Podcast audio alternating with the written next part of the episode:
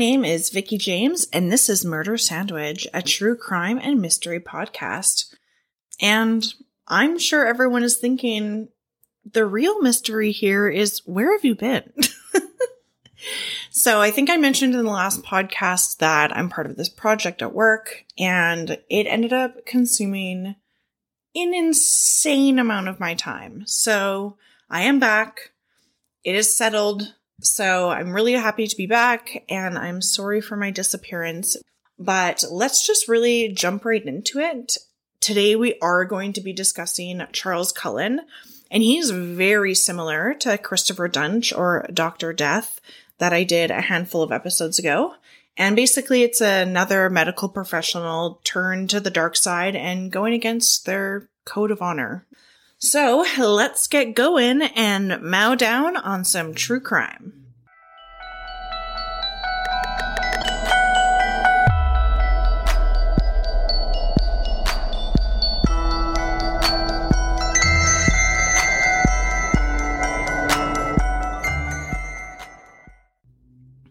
So Charles Edmund Cullen was born on February 22nd, 1960, and he was born in West Orange, New Jersey to a pretty religious working class Irish Catholic family, and he was actually the youngest of eight children. And so his father, who was named Edmund, was a bus driver and he was 56 when Charles was born. And unfortunately, on September 17th, 1960, he actually passed away, and Charles was only seven months old. Unfortunately, tragedy was not far behind. So Charles's mother, whose name was Florence, she actually immigrated to the United States from England after World War II and was killed in a car accident on December 6, 1977 at the age of 55. And Charles was just a senior in high school. One of his sisters was actually at the wheel in that accident, and I couldn't find if she survived or not. There was no mention of that, so I'm assuming that she survived. But two of his other siblings would also die in their adulthood. So lots of death in the family so far. Charles did recall this moment later in life with his mom passing away and said that his mother's death was absolutely devastating for him and that he was very upset at the local hospital because they didn't immediately inform him of her death and also didn't return her body, but instead had it cremated. So I could understand if that's, you know, it's going against the wishes of the family, I'm assuming. So I'm sure that was must have been really upsetting for him. Um, but later in life, uh, Charles described his childhood as absolutely miserable and claimed to have been bullied by his sister's boyfriends and then by other peers as well. At only nine years old is when Charles made his first suicide attempt. This would be one of, I think, 20 or just over 20 suicide attempts throughout his life. And he, this first one was that he received a like children's chemistry set, and he actually drank all of the chemicals in it. He survived, and later, while he worked as a nurse, he that's you know he claimed to have fantasized doing this by stealing drugs from the hospital and then using them to commit suicide. So it's that seemed to have followed him in his adult life. So, a year after his mom died, he dropped out of high school and he enlisted in the US Navy, where he actually served aboard the submarine USS Woodrow Wilson. Charles successfully passed basic training and the rigorous psychological examinations required for submarine crews who were expected to spend like two months at a time submerged in the water. I have a touch of claustrophobia, and the sound of that just made me cringe so hard. Ugh, I could literally not imagine. So Charles rose to the rank of petty officer, second class, as part of the team that operated the ship's Poseidon missiles. Now, I don't really know anything about missiles, so I was curious about this one. And I read that the maximum speed that this missile can go is either 8,000 miles per hour or 13,000 kilometers per hour. And I just thought that was insane and thought I would share it with you because that is flipping fast. Which, like, I get it, it's a missile, but like, I don't know what, what I was expecting even. But Anyway, as the trend does follow, Charles did not get along with the other members of the crew and he was hazed all the time and bullied by his fellow crewmen. A year into his service, Charles's leading petty officer on the Woodrow Wilson discovered him sitting at the missile controls and he was wearing a blue surgical mask, gloves, and scrubs and was not in his usual uniform. And he was actually dis- disciplined for his actions because he wasn't in uniform and he probably seemed like he was a little out of it. And he also never explained why he was there or why he was dressed like that or what he was doing. And so because of his bizarre behavior and no explanation as to why he did that, the Navy made the decision to reassign Charles to a lower pressure job on the supply ship USS Canopus. Canopus? Canop- yeah, you get it. And he actually attempted suicide and was committed to the Navy psychiatric ward several times over the subsequent w- years there. So I think they figured that the lower pressure would help him and that maybe being underwater, you know, made him do these bizarre things. But I think we can figure out that that was not the case and he's just a bizarre person. So 1984, this is approximately six years into service with the Navy. He received a medical discharge for undisclosed reasons. And shortly thereafter, Charles enrolled in the Mountainside Hospital School for Nursing in Montclair, New Jersey. So I think even though it's undisclosed reasons, I think just by knowing that he had multiple suicide attempts that we can figure out what it was for. So during this time, he actually met Adrian Bohm, who was his future wife. Now, I read that her name was Adrian and also Adriana. So either or. Uh, but they ended up having two daughters together. So let's jump right in to the crimes. So the first murders in which Charles confessed to occurred at St. Barnabas on June 11th, 1988. Charles administered a lethal overdose of intravenous medication to Judge John W. Yengo Sr., and he was admitted to the hospital for an allergic reaction to a blood thinning drug. So he did eventually admit to killing several other patients at St. Barnabas, including an AIDS patient who died after he had been given an overdose of insulin. So Charles left St. Barnabas in January 1992. So this is four years after his first reported murder. And this is when the hospital authorities began investigating who had contaminated the IV bags. The investigation determined that Charles had most likely been responsible and resulted in dozens of patients' deaths at the hospital while he was employed there, which he was employed there entirely approximately six years. So, one month later, after quitting St. Barnabas, Charles started working at Warren Hospital, and this is in Phillipsburg, New Jersey, pretty much our entire story is going to live in New Jersey and then a little bit in Pennsylvania. So we are still in New Jersey.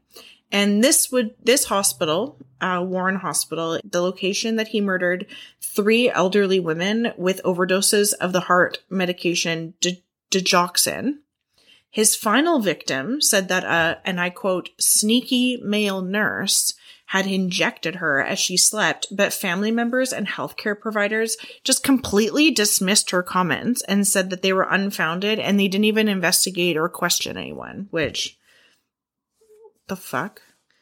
They must have felt so bad when it came out that all of this was going down. So around this time in January of 1993, Adrian actually filed for divorce and later she filed two domestic violence complaints against Charles. The divorce papers depicted that Charles was an alcoholic who abused pets by placing them in bowling bags and trash cans, pouring lighter fluid into other people into other people's drinks, and made prank calls to funeral homes. Charles moved into a basement apartment in Phillipsburg after the divorce, and Charles and Adrian also shared custody of his two daughters, but he actually admitted that he wanted to quit nursing at this time, but he needed the money for child support payments. So he just kept working, which I kind of wish he just quit working because maybe so many people wouldn't have died. So A couple months after that, we're in March of 1993. Charles broke into a coworker's home while she and her young uh, son were actually sleeping, and he left without even waking them. And he began to stalk this woman and was calling her and leaving her messages, like following her around town. And so she eventually filed a police report against him. He pleaded guilty, trespassing and receiving one year probation. And then the day after his arrest, Charles attempted suicide again. After this suicide attempt, he took two months off work and was treated for depression in two different psychiatric facilities, but he attempted suicide twice more by the end of the year. In September of 1993, a 91 year old cancer patient who reported that Charles, who was not her assigned nurse, had come into her room and injected her with a needle, and she actually died the next day. Now, her son protested that her death was completely not natural, and the Warren Hospital administered a lie detector test on Charles and then several other nurses that were working that day. And Charles actually passed. And he continued to work at the Warren Hospital until the following spring. So, isn't that proof enough that no wonder they don't allow those things in court anymore? Because either they didn't ask the right questions or he's just cool, calm, and collected, which is even more terrifying. So, Charles actually at this time officially became a licensed nurse in Pennsylvania in 1994. And around this time is also when he began his three year stint in the intensive care and cardiac care unit of the Hunterdon Medical Center in Flemington, New Jersey. He claimed that he did not harm anyone during the first two years, but hospital records for that time period had been destroyed when he was arrested in 2003, so there is no way to confirm or deny that, which he might have known about, so he could have lied. But Charles did admit to murdering five people between January and September 1996, again with overdoses with digoxin. Afterwards, he found work at Morristown Memorial Hospital, but that didn't last long as he was fired due to poor performance. Then he was unemployed for six months and he completely stopped making child support payments. And he sought treatment for depression during this time in the Warren Hospital, and he was briefly admitted to a psychiatric facility again. Neighbors said that this, like, this psychiatric visit and this period where he was depressed and was unemployed for six months was not helping his mental health at all. And that they would see him chasing cats down the street in the dead of the night, yelling or talking to himself and making faces at people when he thought that they weren't looking. Which wouldn't that be weird? You're just like looking at him and he suddenly makes that bizarre face at you. Honestly, that sounds like something I would do, but not in a creepy way. I just make faces sometimes. So in February of 1998, Charles was hired by the Liberty Nursing and Rehab Center in Allentown, Pennsylvania, where he staffed a ward of respiratory dependent patients. And then this is where Charles was accused of giving patients drugs at unscheduled times. And so he was fired after entering a patient's room with syringes in his hand. And this whole encounter actually left that patient with a broken arm, but thankfully he wasn't injected by anything. So Charles did cause a patient's death at Liberty Hospital, but it was actually blamed on a completely different nurse.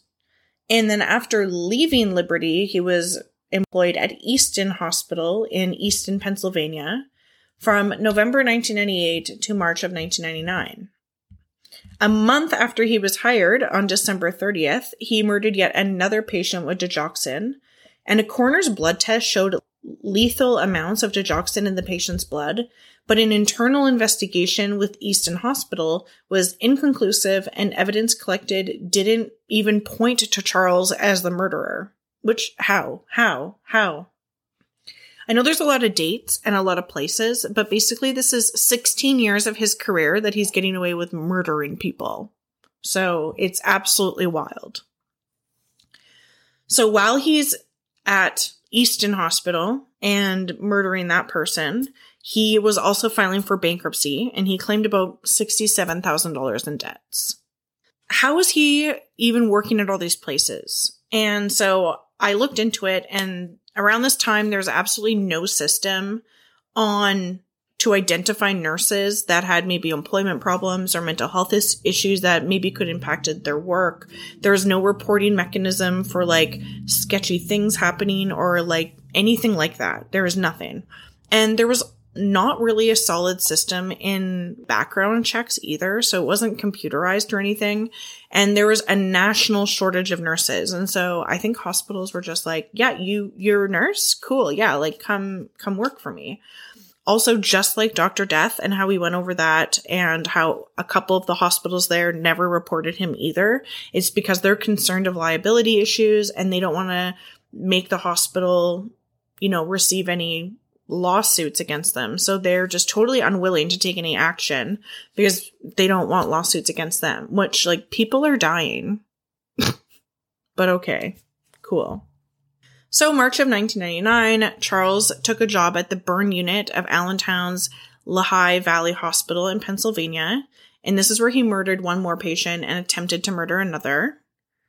A month later, he voluntarily resigned from there and took a job working in the cardiac care unit at St. Luke's Hospital in Bethlehem, Pennsylvania. In the next three years while he was employed there, he murdered at least five patients and is known to have attempted to kill two more.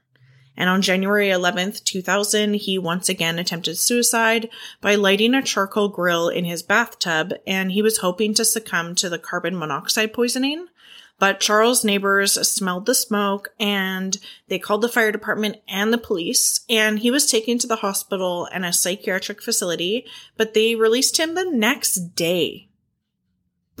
like, that is a pretty unique way to attempt suicide on yourself. And I think that represents quite a mental health issue. And not that I'm surprised because, you know, even now, mental health is hard to get help for in certain places, let alone in January 11th, 2000.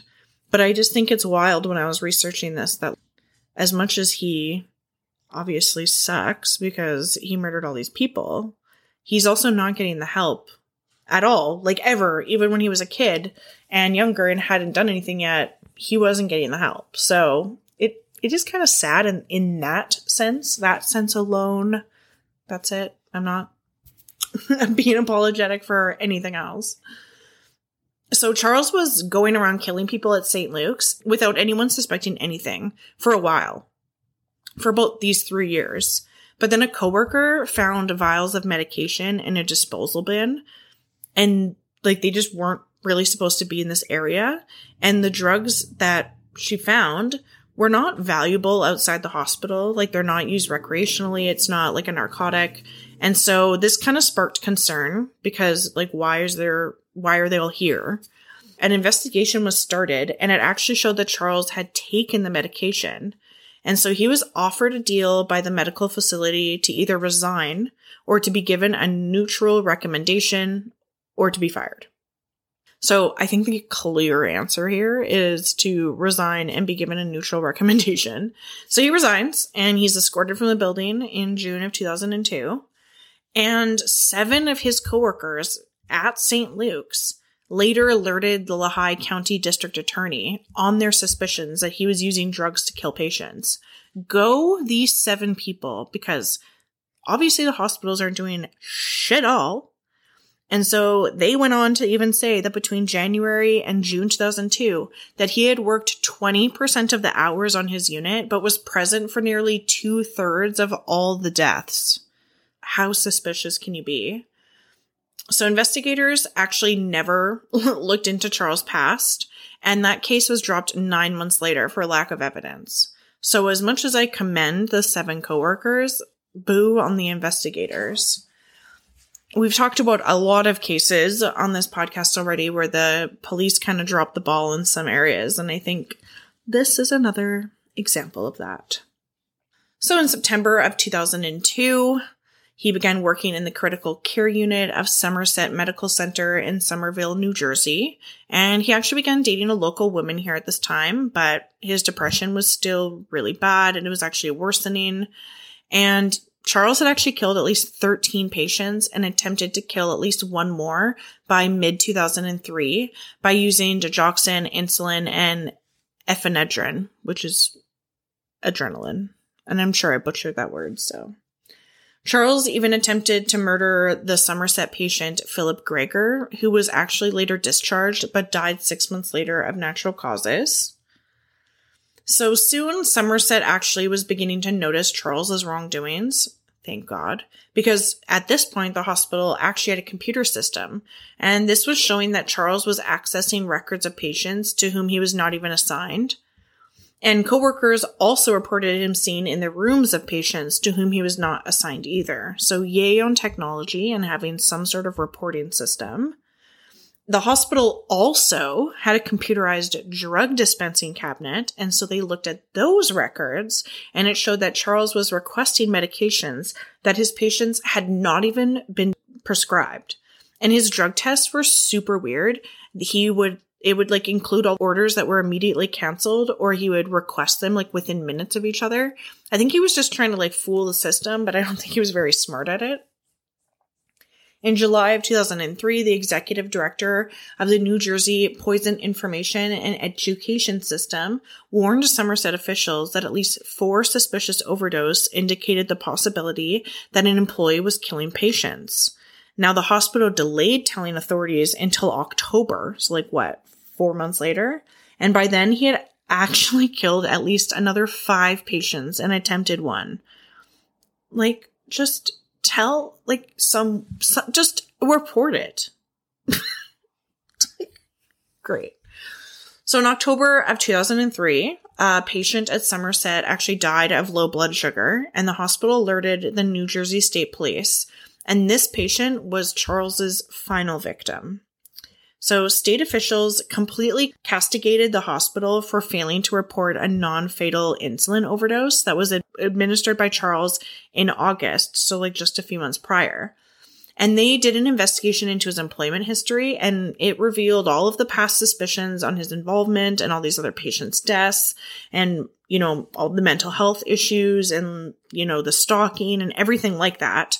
And so Somerset officially officially fired Charles on October 31st, 2003 for lying on his job application. Not for murders, for lying on his job application. Now I know they can't say murders because he's not charged yet, but like wouldn't I just think it's kind of a funny loophole because it could not be f- there's such bigger problems here than lying on a job application. So, one of his fellow nurses, Amy Loughren, she alerted the police after she became alarmed about Charles's records of accessing drugs and then his links to patients' deaths. So, police kept him under surveillance for several weeks until they had completed their investigation. And so finally, Amy was asked by police to visit Charles after work hours and to talk to him while she wore a wire. And then after this conversation, police had enough evidence for an arrest. So Charles Cullen was arrested at a restaurant on December 12th, 2003, and charged with one count of murder and one count of attempted murder. Now, I know it's only one and one. Just hold your horses. It's okay. So two days later, he admitted to the homicide detectives Dan Baldwin and Tim Braun that he had murdered Florian Gall and had attempted murder on Jin Kyung Ha, both who were patients at Somerset. He also told detectives that he had murdered as many as 40 patients over his 16 year career. In April 2004, he pleaded guilty before Judge Paul W. Armstrong in a New Jersey court to killing 13 patients and to attempting to kill two others by lethal injection while he was employed at Somerset.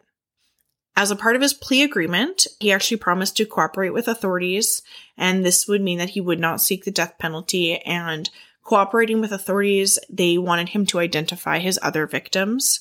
So that was all that he was participating in. A month later, he did plead guilty to the murder of three more patients in New Jersey. And in November of 2004, a few months later, he pleaded guilty again in Allentown to killing six patients and trying to kill three others. Now, at this proceeding, he actually repeatedly interrupted and taunted the judge with the chant, Your Honor, you need to step down.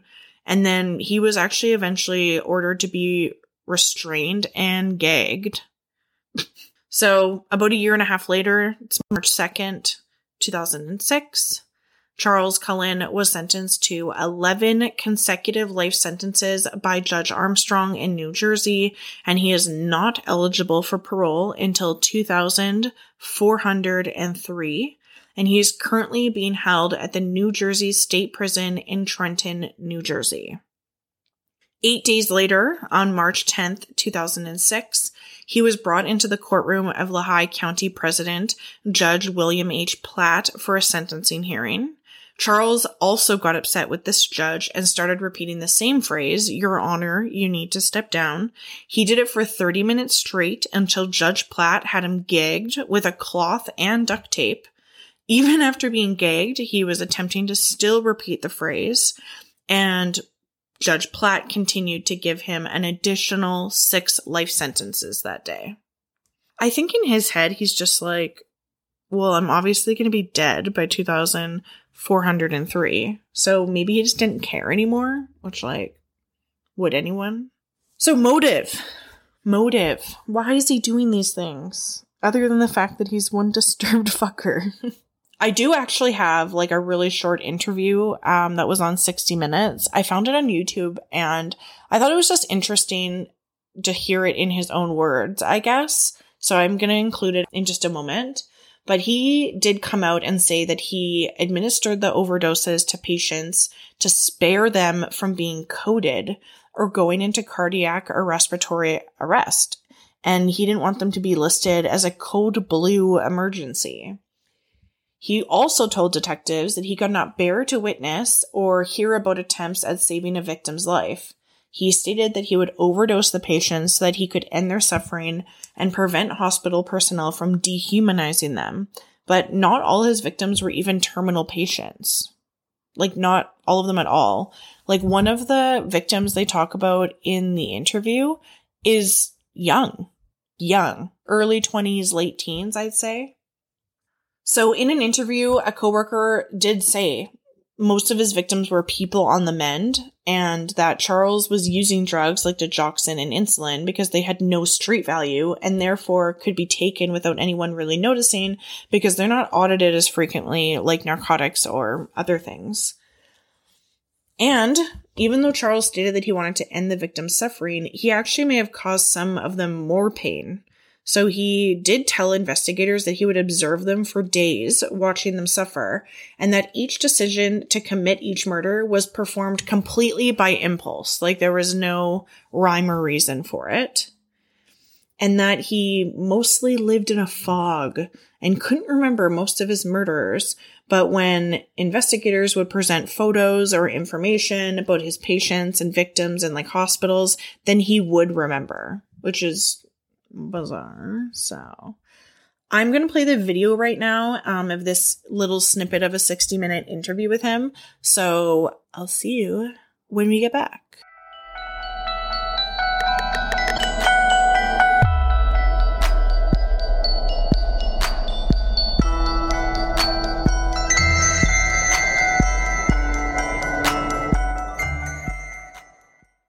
How did you choose who you were going to give this medication to? It's difficult for me to go back in time and think about what things were running through my mind at the time. Was it personal? No, no. Did you get pleasure out of it? Satisfaction? No, I mean, I, I, I thought that that people weren't suffering anymore. So, in a sense, I thought I was helping Cullen suggested several times that his actions were merciful, but the evidence doesn't support it. 60 year old Eleanor Stecker, an asthma patient, was recovering and in no pain when Cullen administered a fatal digoxin overdose. College student Michael Strenko, who suffered from an autoimmune disease, was recovering from what his parents called routine surgery to remove his spleen. My heart, it aches for my son. It bleeds for my son we vividly remember Charles Cullen walking into the waiting room. He looked us right in the eye and stated how Michael was gravely ill and people don't make it. And my wife told Cullen, That's enough. You could leave now. We are haunted by the memory of Charles Cullen coming to the waiting room to get our reaction. There were people that you caused to die who were not near death. and not suffering that much?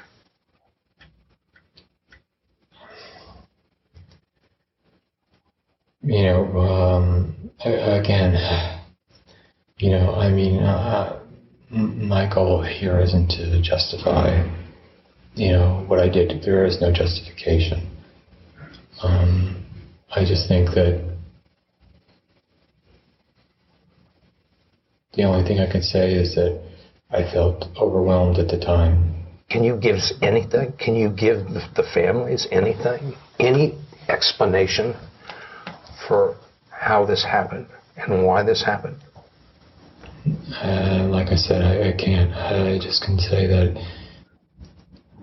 it was more or less, you know, felt like I needed to do something, and uh, I I did, and uh, that's not a answer to anything.